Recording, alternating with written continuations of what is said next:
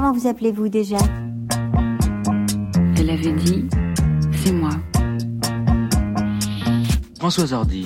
Oui. Franchement, qui êtes-vous Françoise Dutronc Hardy, Hardy, Françoise Hardy. Comme, comme vous me connaissez bien. Comment te dire Qui est Françoise Hardy. dans 10 ans Françoise Hardy sera encore Françoise Hardy. Bon, alors dites-moi qui je suis, moi. Françoise Hardy sur une scène pour quand 3-4 ans à peu près. C'est une femme qui apparaît, qui disparaît d'ailleurs avec une espèce de magie. Je ne me rends pas compte. Les radios francophones publiques présentent Françoise Hardy. Comment te dire Hardy, Françoise Hardy. une série en 9 épisodes de Didier Varro. Voici donc Françoise Hardy.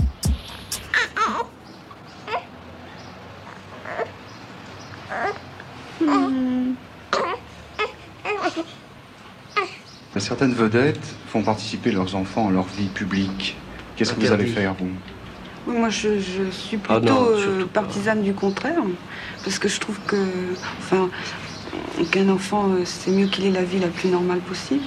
Ah ouais. Entièrement d'accord.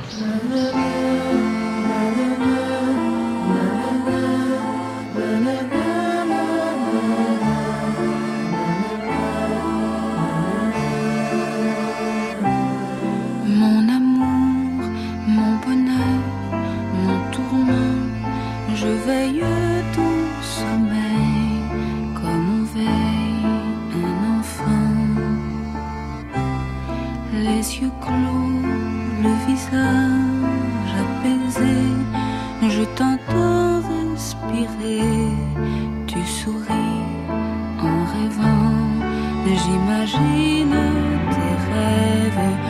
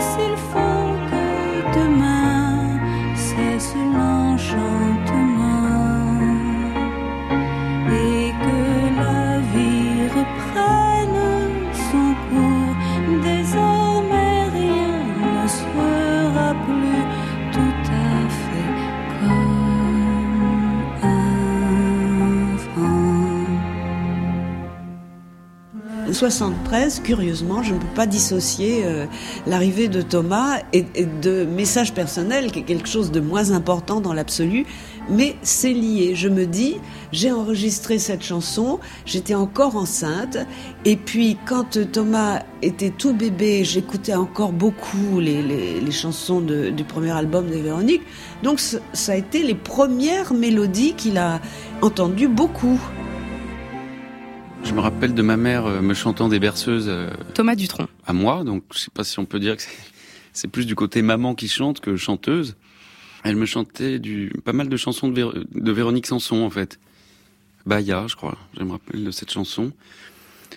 Sinon, elle me faisait écouter beaucoup de musique, mais ouais, elle me faisait écouter beaucoup de choses. euh, À mon père et moi d'ailleurs. C'est quelqu'un qui adore partager ses coups de cœur musicaux et donc à la maison pour nous faire écouter des choses à mon père et à moi, elle mettait à fond.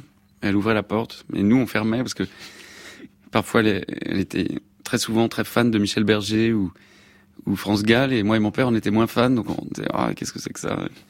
Et on fermait la porte.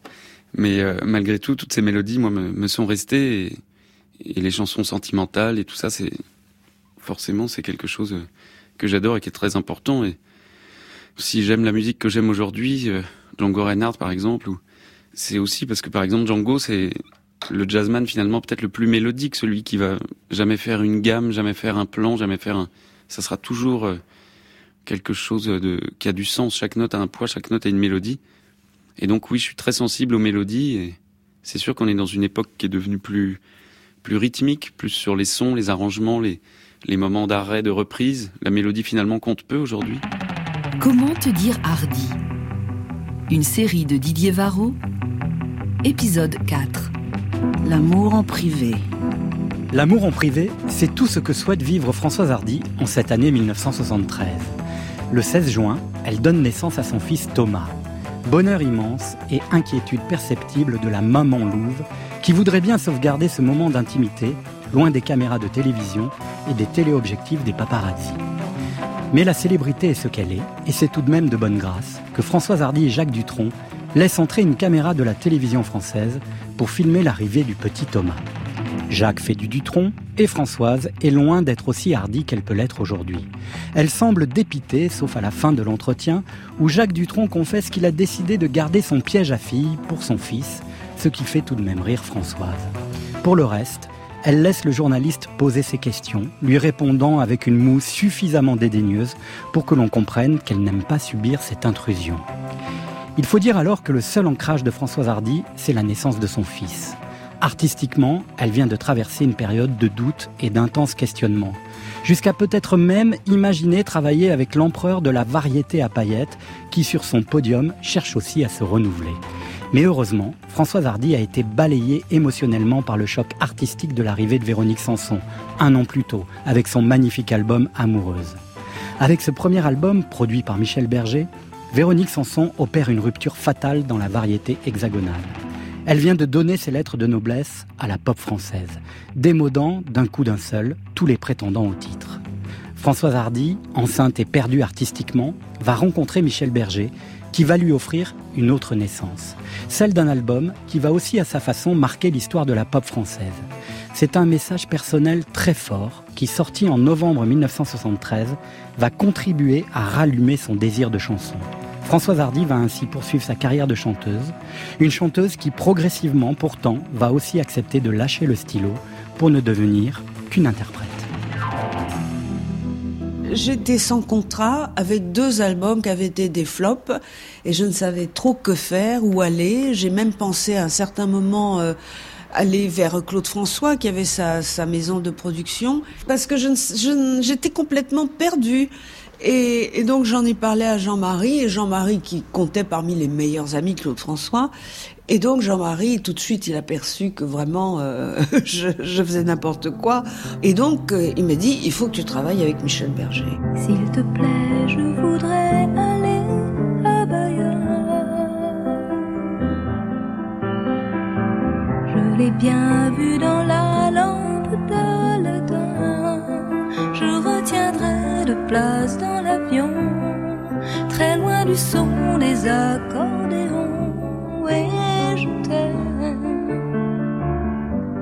caresse-moi. Moi, j'ai toujours dit que quand le premier album de, Véronique Sanson était sorti, je, je me sentais larguée et, toutes les chanteuses euh, qui étaient de ma génération je, devais se sentir larguées plus ou moins aussi.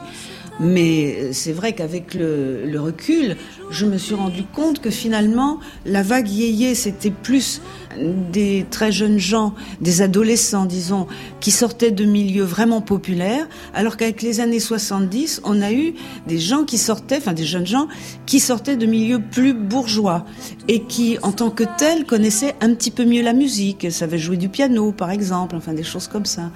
Donc voilà, j ai, j ai, cette différence m'est apparue euh, sur le tard, pas, pas sur le moment. Les jours de pluie, ça n'existe pas. Les jours de pluie ne reviendront pas. Et je t'aime, caresse-moi. Quand elle attaque les années 70, Jean-Pierre Pasqualini, journaliste. Tous les yéyés reprennent du poil de la bête. Très vite, Clo-Clo va avec, à la table la Motown à Détroit, il fait c'est la même chanson. Chez la revient avec les rois mages en Galilée. Dès 71, mai 68 est déjà oublié dans la chanson. Hein. Toutes les bonnes résolutions de faire des trucs un peu mieux, ben, on revient à la bonne chanson efficace que le peuple attend. Euh, et il y aura même des néo-yéyés qui vont débarquer, les C. Jérôme, les Dev et tout ça. Donc on a les yéyés qui reviennent et les, né les néo-yéyés qui débarquent. Et au milieu de tout ça, il y a Françoise, qui elle va pas du tout être une néo-yéyé. Elle va pas repartir comme Sylvie a pu repartir, euh, comme Sheila a pu repartir vers une musique populaire. C'est vrai que c'est la seule yéyé girl avec France Gall quand même, qui elle aussi vient de traverser le désert. Et c'est vrai que euh, se sont démodées par Véronique Sanson, qui au printemps 72 débarque avec besoin de personnes face B vers vers vert. Et là, je bing une claque dans la figure. Françoise Hardy, elle se dit mais c'est quoi ça quoi? Faut pas oublier, on est en 72, donc euh, en 72, c'est vraiment l'époque où euh, c'est un ovni Véronique Sanson quand elle débarque. Qui je suis? Je suis une jeune fille sage euh, qui fait de la musique, qui fait ses paroles et ses musiques et qui les chante.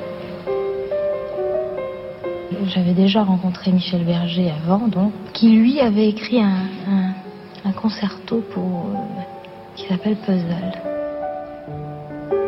Justement, les morceaux du puzzle, c'était des, euh, des univers musicaux différents, si vous voulez, c'est-à-dire la, musique classique et la pop musique. Il est venu chez moi avec Véronique. Donc j'ai vu ce couple qui était déjà mythique et euh, j'étais tellement éblouie que je ne saurais pas vous rapporter ce qui a été dit parce que j'étais sous le coup de l'éblouissement de cette vision. Tellement ils étaient beaux l'un et l'autre et, aussi talentueux, ça évidemment je le savais.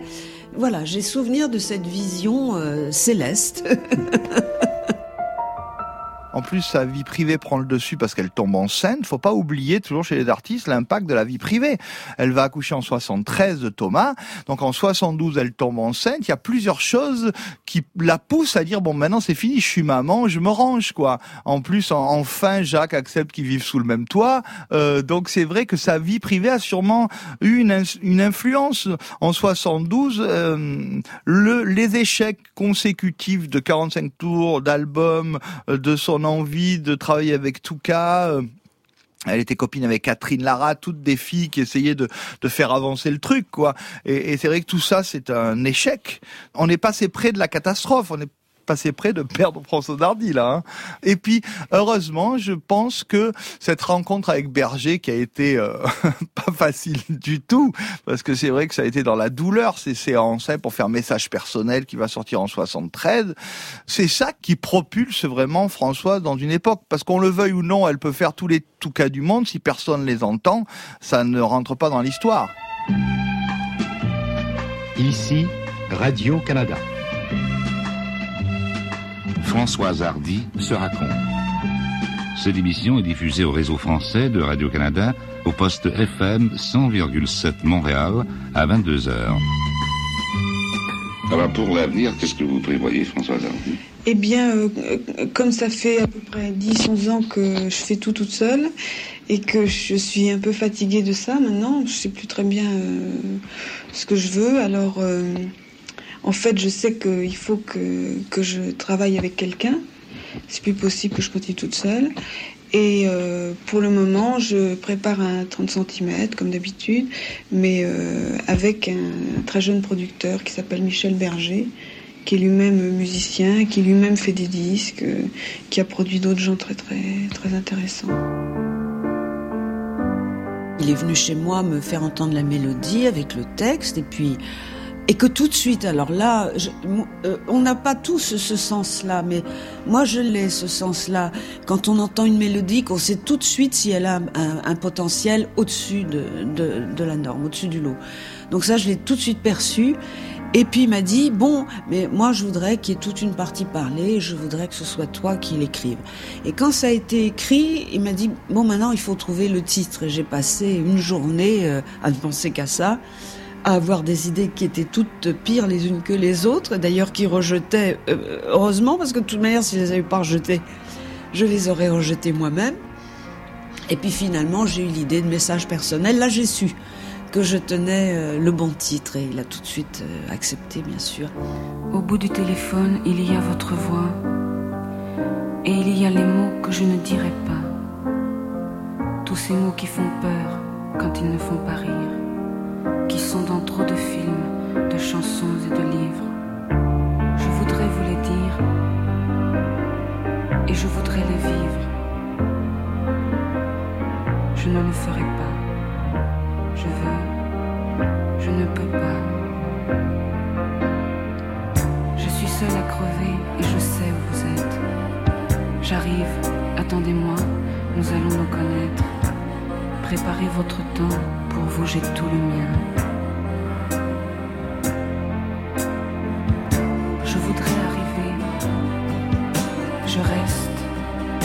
Déteste, je n'arriverai pas, je veux, je ne peux pas. Je devrais vous parler, je devrais arriver, où je devrais dormir.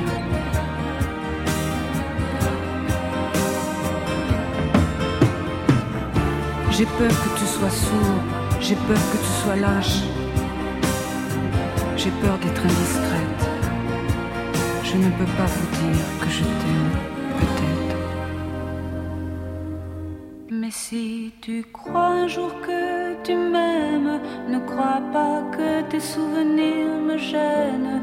Et cours, cours jusqu'à perdre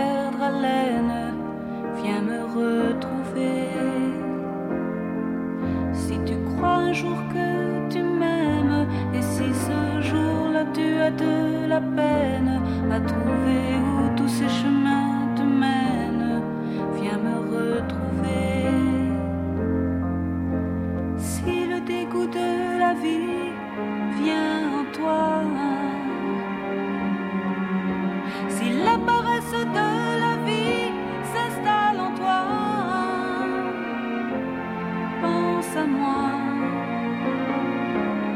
pense à moi. Mais si tu crois un jour que tu m'aimes, ne le considère pas comme un problème. Et cours, et cours jusqu'à perdre haleine. Viens me retrouver.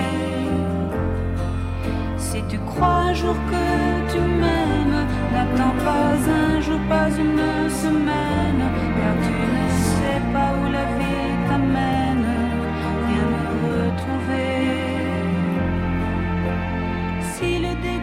Nous sommes en 1973. Ce disque est effectivement la réunion de deux destins amoureux contradictoires.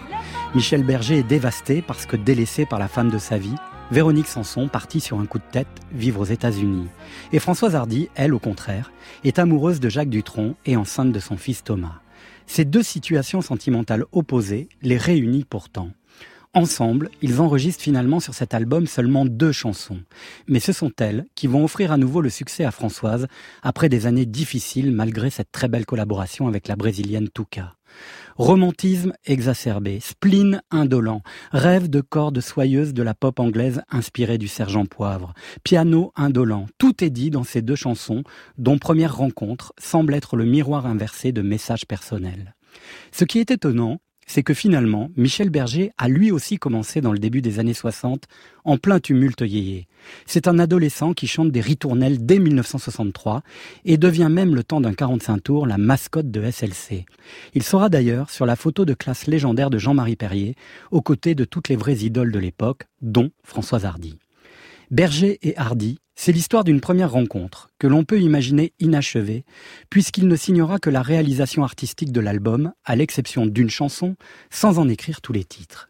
Mais qu'importe, le tube, message personnel, deviendra au fil du temps cette chanson unique qui a traversé les époques et qui reste un standard que beaucoup de jeunes artistes ont le désir de reprendre un jour ou d'écouter, ne serait-ce que pour se redonner l'impulsion d'écrire. Comment te dire Hardy? Une série de Didier Varro pour les médias francophones publics. Mais quelle chanson Quelle chanson Messia. Je crois que c'est ça la qualité d'une très grande chanson, c'est quand après plusieurs écoutes, on a encore l'impression de la redécouvrir. Voilà. Donc message personnel, moi ça me ça me scie les jambes à chaque fois, quoi. Voilà. D'avoir fait ça, c'est c'est magique. Voilà, c'est tout. Je ne sais pas qualifier le message personnel. Je sais que quand je l'ai entendu, j'étais bouleversé. Alain Souchon. Cette façon de parler avec des mots choisis, cette voix merveilleuse pour dire. Quand elle parle, c'est joli quand elle parle, François.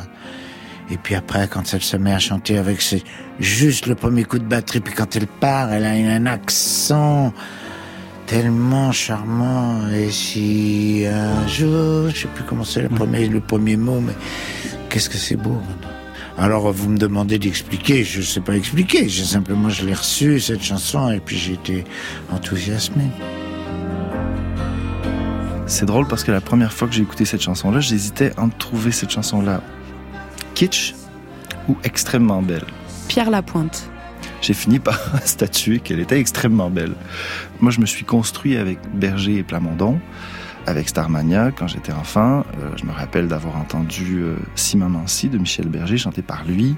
Michel Berger, pour moi, c'est une, personne d'une importance extrême dans ma façon de penser la chanson. Et euh, l'association entre deux, oui, deux maîtres, comme Françoise Hardy et Michel Berger, pour moi, c'est un grand moment dans l'histoire de la chanson. Cette chanson-là, message personnel, reste le, moment où tout a été cristallisé entre eux. C'est drôle des, sections parlées dans une chanson. C'est difficile de faire ça. C'est à mi-chemin entre le, le, feuilleton, le théâtre et la chanson. Et ça peut basculer facilement euh, dans quelque chose de trop théâtral ou dans quelque chose d'un petit peu trop léger. Et euh, cette chanson-là est un très bon exemple de bon goût. Cette chanson, message personnel, la grande Sophie. Je trouve qu'elle a une structure incroyable. Alors je suis pas quelqu'un qui analyse la musique, mais euh, mais je suis encore étonnée qu'un titre pareil, son développement, il est hors du commun. Le fait qu'elle parle au début, que que le refrain arrive très tard, et puis qu'il y ait toute cette partie musicale. Moi, c'est une de mes chansons préférées de la chanson française, message personnel. Oui, elle fait partie de mon top 10, bien sûr. C'est une chanson Calogero. qui fait partie, bien entendu, du patrimoine français, mais c'est c'est de la chanson française, mais aussi parce qu'elle est super originale, parce que c'était de commencer toute la chanson comme ça en, en, en parlant aussi longtemps, parce que c'est pas on parle un, un, petit peu un petit couplet puis après un refrain puis on reparle puis on refrain. Non là c'est tout le long. Elle parle elle parle elle parle elle parle. C'est d'avoir réussi à faire un succès avec une, une, une, chanson aussi euh, particulière. C'est magnifique, peut-être aussi parce que les programmateurs de radio à l'époque étaient un peu plus ouverts et laissaient peut-être plus euh, passer leur cœur que du coup bon le public ça il, il, a, il a été réceptif mais je pense qu'il serait réceptif encore aujourd'hui à ce genre de chansons. Ça aussi c'est une très très forte collaboration. Kerenan même plus forte que d'autres collaborations de Michel Berger, qui a laissé quand même un héritage très très fort. Je pense que Françoise Hardy a réussi en plus de présenter ses chansons avec énormément d'élégance justement dans les sons et dans la production. Donc c'est là où c'est intemporel, parce qu'on écoute beaucoup beaucoup de choses de, Michel Berger, on reconnaît toujours la force des mélodies, des mots, mais on n'est pas toujours touché par la production qui, est, qui a pu mal vieillir.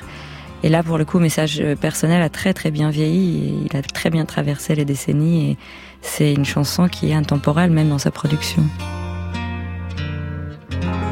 Moi, évidemment, je, euh, je n'avais pas de formation musicale, je n'étais pas douée, je suis toujours pas d'ailleurs rythmiquement parlant. Et donc, nous avons eu des petits heurts euh, à cause de ça. Et surtout qu'il avait une façon très particulière de phraser. Moi, je n'étais pas habituée à ce genre de phraser. Et puis je n'ai pas eu le, le, la possibilité, c'était hors de question, il était très occupé, de travailler avec lui les chansons euh, comme j'avais pu faire avec Touka un peu avant l'enregistrement. En plus, dans les séances, ce n'était pas quelqu'un de très patient. Alors que moi, j'étais tellement euh, complexée par rapport à quelqu'un comme ça qu'évidemment j'étais d'une application, d'une docilité euh, euh, modèle, exemplaire. Quelquefois on s'applique, on s'applique, et puis comme je suis besogneuse et que j'avais pas les qualités requises pour faire exactement ce qu'il voulait, c'est-à-dire pour faire exactement comme lui, donc par moments il s'impatientait, et moi j'essayais de me caler dessus, mais enfin c'était pas exactement ça, mais en tous les cas, ça allait pour Sa Majesté Michel le Berger.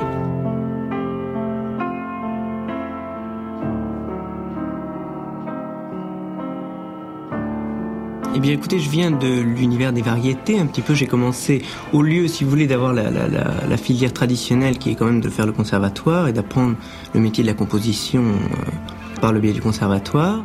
Michel Berger. Moi, j'ai au contraire commencé par les choses euh, qui sont très simples, c'est-à-dire le, enfin très simples sur le plan composition, je veux dire sur le plan technique, c'est-à-dire la composition de, de chansons. Mais euh, je crois que vous savez, la bonne volonté, c'est quelque chose d'important en musique, et euh, à partir de là, on, à force de travail, on arrive à des choses plus, plus élaborées. Quand Françoise décide de travailler avec Berger, elle est enceinte. Jean-Pierre Pasqualini, journaliste. C'est vrai qu'en 73, son fils compte plus que tout au monde. Et euh, Berger, il en a rien à faire. Berger, c'est un bourreau. C'est quelqu'un qui, qui veut bosser, qui pense qu'à ça, qui veut faire la prise parfaite. Et puis c'était pas facile. Message personnel, cette partie parlée qui est une partie d'actrice, alors qu'on sait que, que le cinéma et François Dardy, dans les années 60, ça a quand même été douloureux aussi. Les châteaux en Suède et les Grands Prix et tous ces films-là, elle a pas vraiment un souvenir euh, euh, génial. Donc lui demander de faire la comédienne dans ce titre, c'est vrai que message personnel, c'est un vrai virage parce que non seulement on lui apporte une chanson différente. Ok, elle respecte au plus haut point ce mec qui a réalisé le, Véronique Sanson, qui l'a fait vibrer toute l'année précédente. Ok, c'est un mec qu'elle respecte. Ok, c'est un mec génial. Ok, il lui porte une chanson sublime, mais on lui demande de chanter différemment. On lui demande de se mettre à l'envers devant le micro et de se mettre à l'envers jusqu'à 23 heures alors qu'il biberon à faire.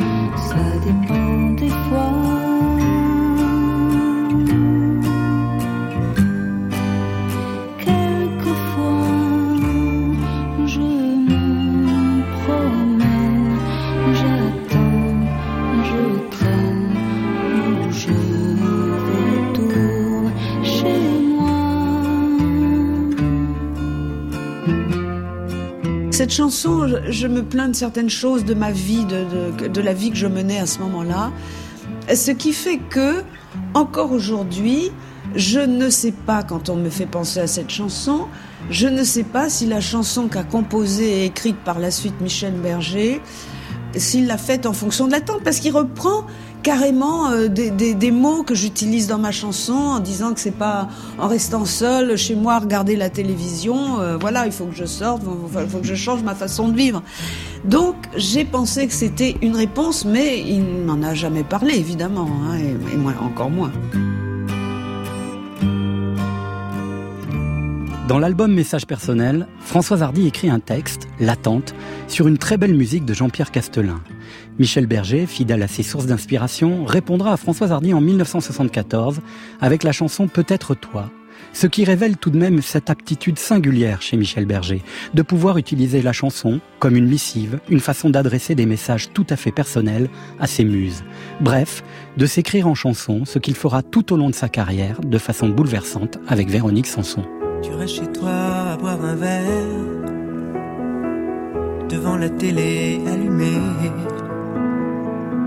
Tu vois les choses de travers.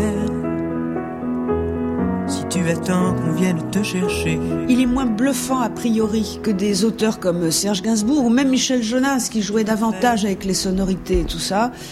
Mais c'était plus proche de moi d'une certaine manière. Moi, j'aimais beaucoup, euh, je, je l'appréciais beaucoup en tant qu'auteur parce que tout ce qu'il exprimait et tout ce qu'il a toujours exprimé dans beaucoup de chansons, pas toutes bien entendu, ça c'est impossible, mais je m'y retrouvais euh, complètement. Finalement, il a beaucoup exprimé euh, sa part féminine qui était moi j'ai toujours pensé qu'il avait une part féminine très développée on le voyait il était très fin il était et en même temps, il surcompensait cette vulnérabilité euh, qu'il avait sur le plan d'une très grande sensibilité.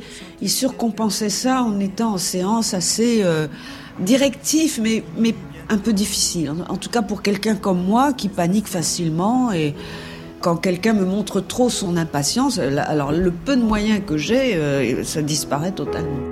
Peut-être moi, peut-être toi, peut-être moi. Il n'y a pas très longtemps que j'ai su que Michel Berger avait été très content de, cette demande et que ça lui plaisait, donc l'idée de travailler avec moi lui plaisait, ce qui m'a beaucoup flatté. Je, enfin, je ne l'aurais pas imaginé. Je l'aurais pas imaginé. Par contre, il y a eu quelque chose qui m'a un peu embêté dès le début et puis encore plus par la suite. C'est qu'il m'a prévenu tout de suite qu'il ne pourrait pas composer tout l'album, qu'il pourrait composer une ou deux chansons. Et par la suite, je me suis dit que c'était extraordinaire que les deux albums que j'avais faits auparavant, c'était ces albums dont Serge Gainsbourg m'avait dit enfin surtout l'album avec Touka d'ailleurs, il m'avait dit c'est un très bel album, euh, il y a de très beaux wagons, mais il n'y a pas de locomotive pour les tirer. Et avec Michel Berger, je me suis trouvée exactement dans le cas de figure inverse, c'est-à-dire que j'avais deux enfin j'avais une locomotive, un très beau wagon euh, avec première rencontre. Et finalement, ce sont les locomotives qui comptent. Mais moi, personnellement, je suis restée sur une frustration et je ne considère pas du tout cet album comme mon meilleur album. Pas le meilleur album peut-être, mais un disque complet, sans temps mort, avec des orchestrations de cordes magnifiques, signées Michel Bernlock et Jean-Claude Vanier. Justement, à propos de Jean-Claude Vanier, l'album est aussi l'occasion pour Françoise Hardy de renouer avec Serge Gainsbourg, à qui elle doit, rappelons-le, le texte de son dernier tube en 1969, Comment te dire adieu. Là, elle retrouve Serge Gainsbourg avec son complice artistique qui a écrit et réalisé les arrangements de l'album concept L'histoire de Mélodie Nelson, paru en 1971. Jean-Claude Vanier est donc à la manœuvre avec l'homme à la tête de chou pour la chanson du film Projection privée, dans lequel joue Jane Birkin. Ce disque est décidément aussi une histoire de famille. Ce disque culte est aussi l'occasion de retrouver une petite perle trop méconnue. Un duo entre Françoise Hardy et Georges Moustaki. Quelque chose qui ressemble à la nouvelle vague appliquée à la chanson et qui rappelle l'attachement de Françoise pour une forme de saudade musicale. Tu n'as plus rien à dire. Je t'ai tout raconté.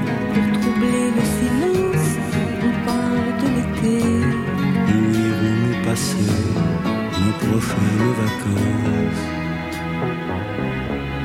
Dans la brume légère de nos habitudes, nous regardons la tendresse pour calmer l'inquiétude et l'on s'endort ensemble par peur de solitude.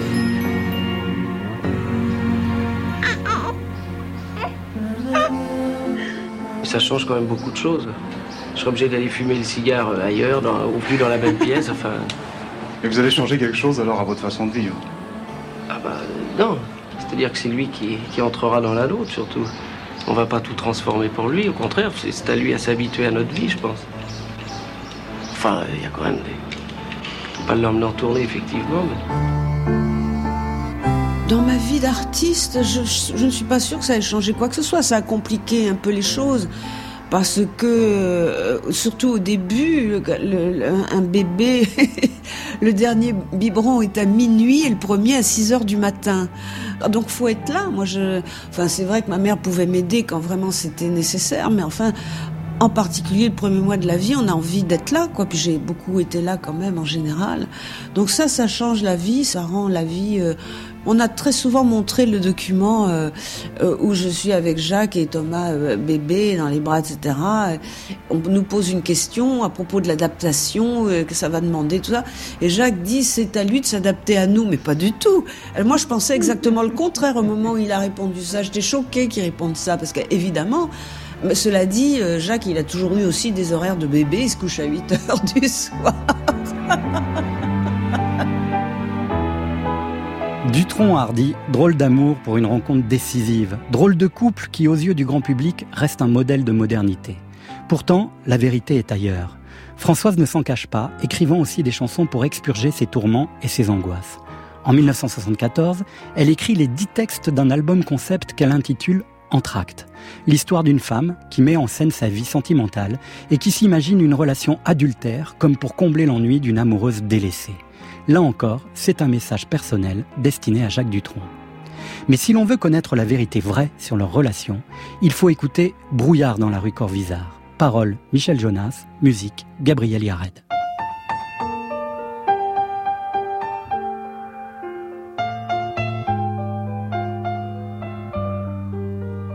Toutes ces choses-là, on se les murmure tout bas, le soir dans la rue Corvisart. Le bar tabac a éteint ses billards, brouillard dans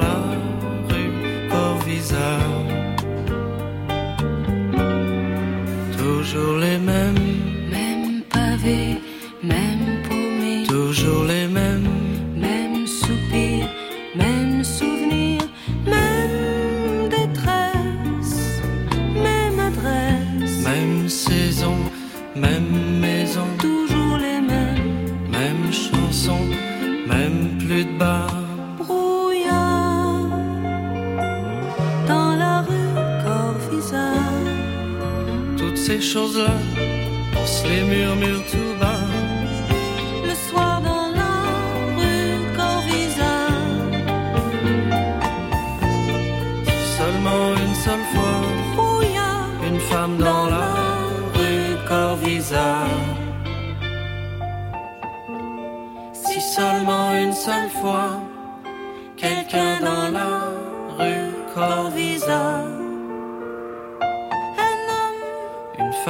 juste une seule fois, brouillard dans la. C'est vrai qu'avec message personnel, d'abord elle retrouve le chemin d'une maison disque, elle est plus la patronne. Jean-Pierre Pasqualini, journaliste. Elle signe chez Warner, la fameuse maison disque de Berger, qui est avec euh, Bernard de Bosson aux commandes, Euh, la maison de disque aussi de Véronique Sanson. Elle est dans l'écurie d'avant-garde. hein. Il y a Jonas qui est là aussi. D'ailleurs, Jonas qu'elle va retrouver bientôt puisqu'ils vont travailler ensemble. Donc, là, dans cette maison de disque d'avant-garde, c'est plus confortable. Pour moi, les années 70, c'est des années quand même de montagne russe pour Françoise Hardy. Elle passe de succès, euh, je dirais pas de tube, parce que message personnel, c'est un succès, c'est vrai, en radio.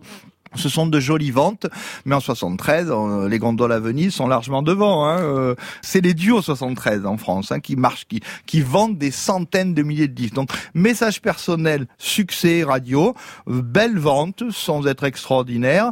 Et puis après, des trucs sur lesquels elle mise comme star qui va pas du tout marcher. Et puis, euh, il y aura quand même, au milieu de cette euh, décennie, quelques petits coups d'éclat qui vont entretenir son image.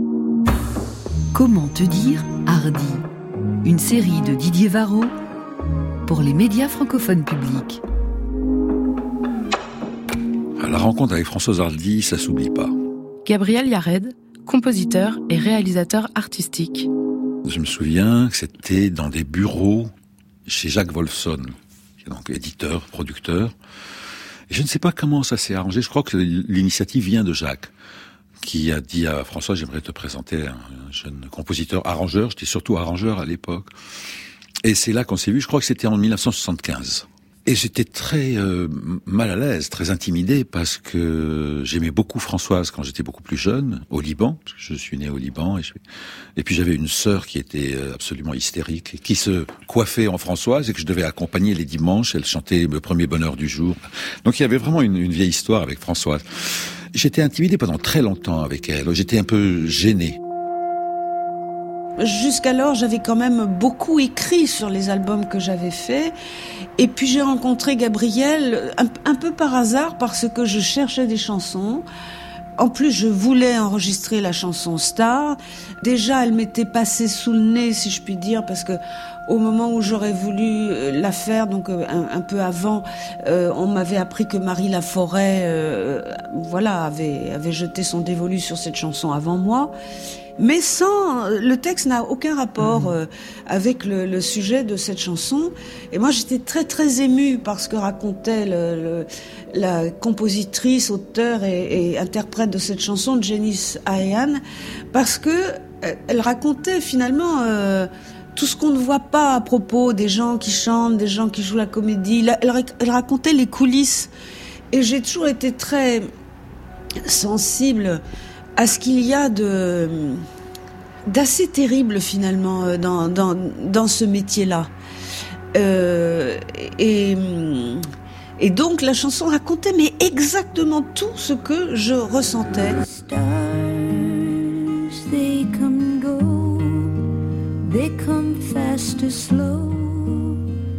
They go. Like the last light of the sun, all in a.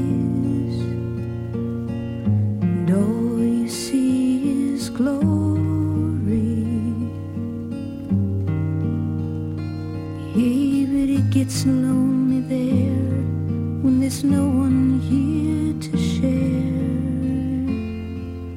We can shake it away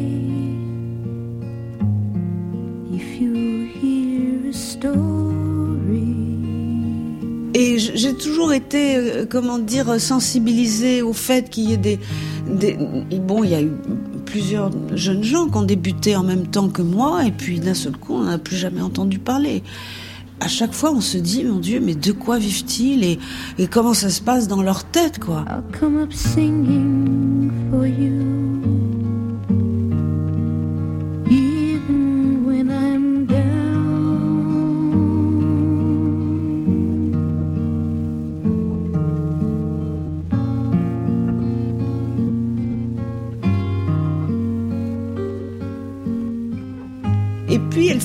Par ces deux phrases magnifiques. Elle disait que si ça ne dérangeait pas trop la personne à qui elle s'adressait, elle viendrait chanter pour cette personne.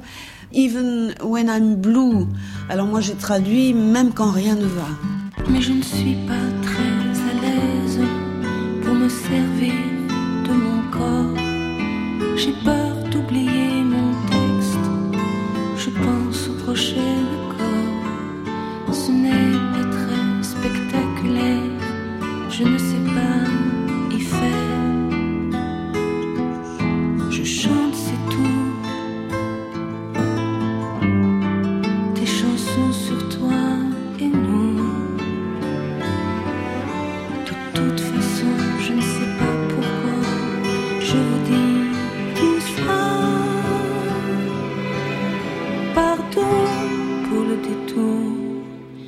Je vis au jour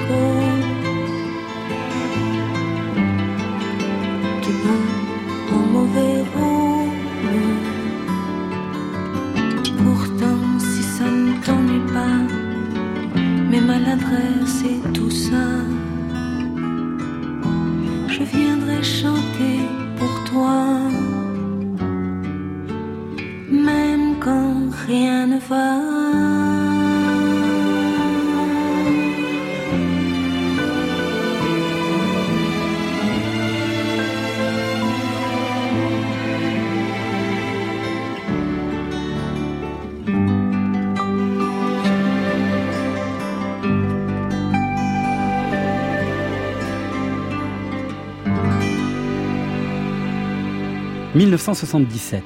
Françoise Hardy rencontre le musicien et arrangeur Gabriel Yared. C'est le début d'une longue collaboration qui va pousser l'artiste à oser de nouvelles sonorités et à poursuivre sa quête du Graal de la chanson parfaite. Françoise Hardy écrit cinq textes dans l'album Star, dont l'adaptation d'une chanson majeure de Janice Ian, chanteuse folk américaine, à qui l'on devait déjà le légendaire At Seventeen, que Claude François popularisera en l'adaptant de façon presque littérale, devenant 17 ans, sûrement l'une des meilleures chansons de Clo-Clo. Françoise Hardy en 1977 fait presque le même travail et réussit à traduire dans son adaptation parfaite toute la pensée contrariée d'une artiste qui craint les affres de la notoriété. Françoise avait envie de chanter une chanson qui s'appelle Star, qui était une chanson fleuve. Gabriel Yared, compositeur et réalisateur artistique. tout s'est articulé autour de, de cette chanson pour après notre rencontre et elle m'a dit je suis ouverte à des musiques, je fais les textes ou me présenter et j'avais très envie à cette époque de, travailler avec euh, Michel Jonas avec qui je travaillais déjà par ailleurs pour moi et pour lui et il y a eu donc un apport d'une chanson de Michel Jonas, je crois que c'était Havane, deux ou trois chansons dont j'avais écrit la musique. Et cet album, étrangement, elle a insisté pour qu'on écrive euh, sur les crédits euh, réalisation et tyrannie artistique, Gabriel Yared. Ah oui, alors moi, le souvenir de cet album, c'est que j'allais chez Gabriel, qui à l'époque habitait à Neuilly, je crois. Il jouait, il accompagnait Michel Jonas et Alain Goldstein, grand ami de Michel Jonas, garçon adorable. Et tous les deux me chantaient toutes les chansons. C'était incroyable. Et quelquefois, Gabriel chantait aussi, parce qu'il doit y avoir... Oui, il y avait des mélodies à lui, oui. Ils chantaient tous les trois, pour me montrer toutes les chansons de l'album. J'avais l'impression d'être une reine. Mais en même temps, je me disais, je vais jamais arriver à chanter ça. Quand ils m'ont chanté musique soul, en- plus, je me suis dit, mais jamais je vais pouvoir chanter ça. Finalement, ça a été une de celles musique soul pour laquelle j'ai eu le moins de difficultés, curieusement, parce que c'était très encadré rythmiquement par l'orchestration.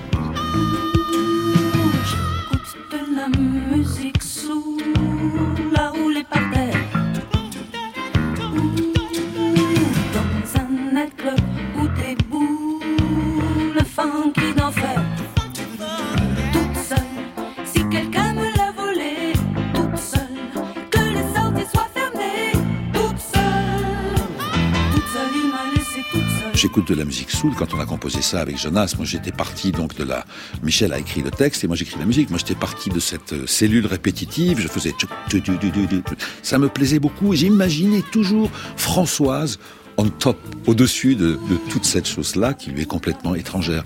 Je trouve que ça avait une couleur, ces chansons, ça aurait pu être chanté par des gens beaucoup plus, disons, avec des voix plus musclées, plus ceci, plus cela, mais ça ne ressemblera jamais à ce qu'on a pu en faire avec Françoise.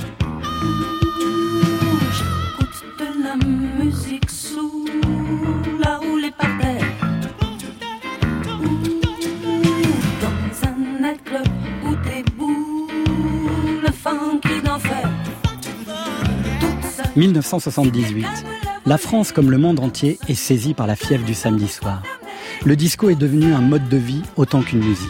C'est même, étrangement, la bouée de sauvetage de la génération yéyé bousculée par la nouvelle chanson française. Claude François signe ses deux plus gros succès de la décennie avant de disparaître, avec des chansons disco très usagées qu'il tente de rehausser avec sa collaboration pour les textes d'Étienne Rodagil, l'éternel retardataire de la closerie des Lilas, plume exclusive de Julien Clerc qui écrit pour L'Homme Pailleté, Magnolias Forever et Alexandrie Alexandra. Sylvie Vartan, elle aussi, cherche le bon tempo, mais ne trouve pas le bon disco, bide. Sheila, elle, a trouvé les bons ingrédients. Elle devient l'ex-yéyé girl, transformée grâce à son short à paillettes, un foulard aux genoux et trois boys noirs qu'elle dirige en diva Black Devotion, la French Disco Queen. La preuve, elle place tout de même quatre singles dans le haut des charts européens, jusqu'à séduire fin 78 le groupe Chic, qui va lui offrir un succès mondial en 1980 avec le tube Spacer. Cette émergence de l'uniformisation de la musique qui devient un standard mondial et fait de nos artistes français des ambassadeurs plutôt médiocres de la langue de Shakespeare va paradoxalement contribuer à l'émergence d'une nouvelle vague d'auteurs, compositeurs, interprètes attachés à la langue française et aux racines de la chanson française incarnée par la trilogie historique des trois B, Brel, Brassens, Barbara. Nougaro et Gainsbourg ne sont pas loin dans la ligne de mire. Il faut un homme et une émission de radio pour porter cette nouvelle vague. Ce sera Jean-Louis Foulquier, sur France Inter, qui va s'employer à porter cette nouvelle chanson française, incarnée par Alain Souchon et son camarade Laurent Voulzy, Francis Cabrel, Catherine Lara, Yves Simon, mais aussi Renaud, Michel Jonas et tant d'autres. Fidèle à son talent de tête chercheuse et à son exigence, c'est vers cette jeune garde que Françoise Hardy va se tourner, jusqu'à devenir l'une des plus belles interprètes, notamment de Michel Jonas, qui n'est pas encore tout à fait identifié par le grand public, même si quelques succès radio sont venus lui offrir un début de reconnaissance.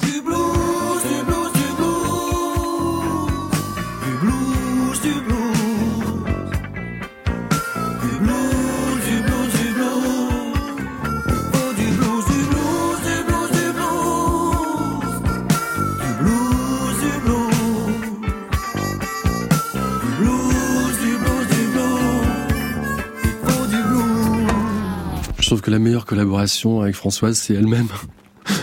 Étienne Dao. L'album que je préfère, c'est l'album qui a été rebaptisé Si je m'en vais avant toi. Et je crois que je l'aime parce que justement, ce sont ses chansons, euh, ses compositions et ses textes. Et c'est là où je retrouve véritablement euh, l'essence même de l'artiste qu'elle est. Donc au-delà de ses collaborations, moi je préfère vraiment euh, les albums où elle collabore avec elle-même. Je crois que la personnalité de Françoise est suffisamment forte pour pouvoir se passer euh, des autres. Il y a qu'elle qui pense qu'elle a eu besoin à un certain moment euh, de renouveler euh, ce qu'elle était artistiquement. Euh, je pense à la suite par Yared, qui est une période que, que moi j'aime pas beaucoup, parce que je trouve que ça lui ressemble pas du tout. Je trouve que c'est bien arrangé, c'est il y a eu effectivement quelque chose de très nouveau par rapport à ce qu'elle faisait avant, mais je trouve que c'est pas elle du tout. Donc ça m'a jamais touché. Je, je parle pas de la qualité de, de ses albums. Hein. Ça me touche pas. Ça me fait rien. Berger. Ça me fait rien non plus. Mais euh, je pense aussi qu'il y a eu euh, une grande part de son manque de confiance en son propre talent et qu'il l'a fait euh, aller vers des artistes dont elle était fan. Et c'est pas mieux que ce qu'elle fait pour elle-même en tout cas.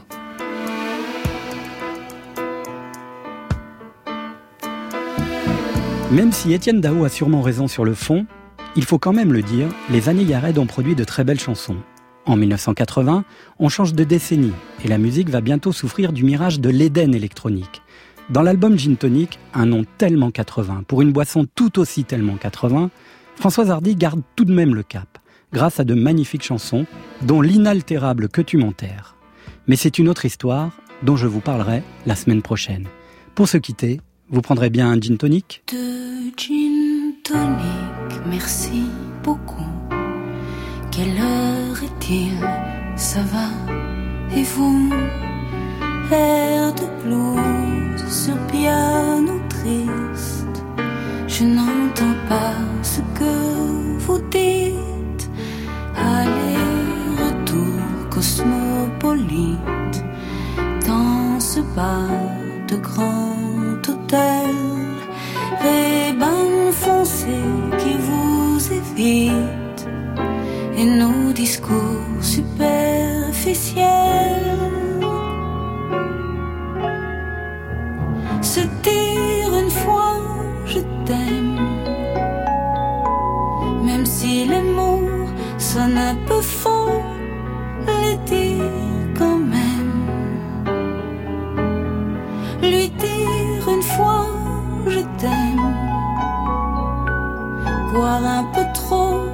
rêver tout haut, plus rien qui nous retienne.